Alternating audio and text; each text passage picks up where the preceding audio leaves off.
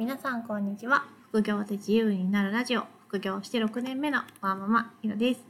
今日は背取りで高めの仕入れのマインドブロックはどうやったら外れるだろうっていうのを自分の過去の経験を振り返って紹介してみたいと思います。220円ぐらいの本はすぐ買えるんだけど1冊1000円とか2000円の仕入れをするっていうのは抵抗があるっていう人いますよね。過去の私もそうでした。なんなら今の私もだんだん仕入れのマインドブロックみたいなのは外れてきたものの1冊3000円の本とかなるとちょっとドキドキします、まあ、ただ背取りは仕入れないことには始まらないんですよね。だから仕入れに対する気持ちのなんか制限があるっていうことは自分で仕入れの対象を絞っちゃってる。制限を課していることになるので自分で稼ぎづらくしちゃってるとも言えるかなと思います。単シー棚しかやりませんっていうと隣のプロパー棚がめちゃめちゃ仕入れられる状態のお店だったかもしれないのにそれを見逃してしまうかもしれません。だから自分で自分の制限はなるべく設けない方がいいと私は思います。とはいえ仕入れにたくさんお金を使うのが心配だなっていう気持ちもすごくわかります。まだ稼げるか実感がないうちからたくさんお金を使うっていうのは勇気がいりますよね。マインドブロックはあなんかこれでこのままやってったら稼げそうだなって実感が強くなると外れるんだと私は思うし私はそうやって少しずつ仕入れ高い仕入れでも大丈夫になってきました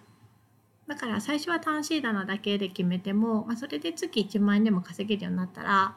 1万円利益があるからじゃあ1,000円ぐらいの仕入れをじゃ試しに1冊買ってみようかっていうと全然ハードルが下がりますよね。最初から全然無理する必要はなくて自分の利益が増えるにつれて少しずつあの仕入れの範囲が広がるようになっていったらいいかなと思います。私は今だと2000円ぐらいの仕入れはあんまドキドキしなくて3000円ぐらいだと、まあ、ちょっとドキドキするかな。でも不安とかはあんまりないですね、ま、なんかちょっとこれ結構高いなぐらいです、ま、仕入れないと利益は出ないってことが多分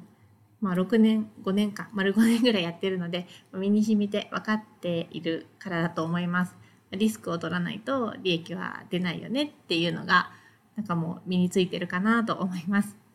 高い仕入れが積極的にできるようになったのは私の場合は、ま月5万円ぐらい稼げてからですかね。それまでは1回の仕入れのお会計ってなんか本当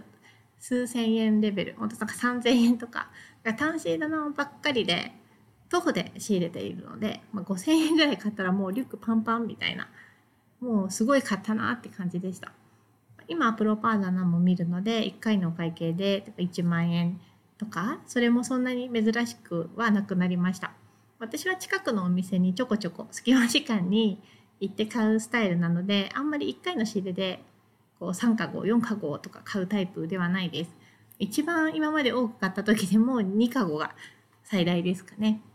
背取りのあの YouTube の動画とか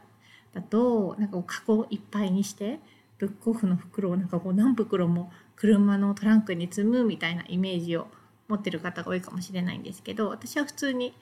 1つのカゴに10冊ぐらいでっていうのが平均的なペースです。でそれを自分のリュックに入れて持って帰るっていう感じです。一つの店でよくあんなに仕入れ対象があるなセット本なのかななんて私はああいう背取り動画を見てて思います。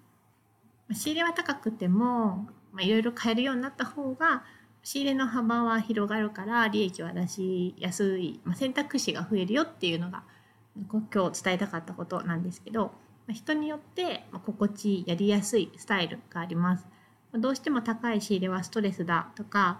まあ、全然その薄利でもいっぱい買って稼ぐ時間はいっぱいあるからあの本の点数が増えるのは構わないっていうのも全然その人に合っていればありだと思います。私は副業なので薄利でもこうバンバン仕入れて大量に出品梱包発送してみたいなのはちょっとライフスタイル的に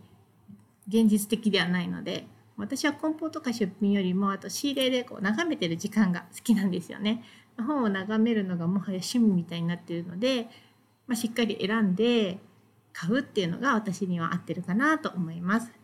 高めの仕入れもできた方がいいけど自分に合ってるのが一番だよというあなんかすごく当たり前の話でした。ブログでは本セドリのやり方や販売例を紹介しているので興味がある方は是非ご覧ください。それでは次回の配信でまたお会いしましょう。ひろでした。さようなら。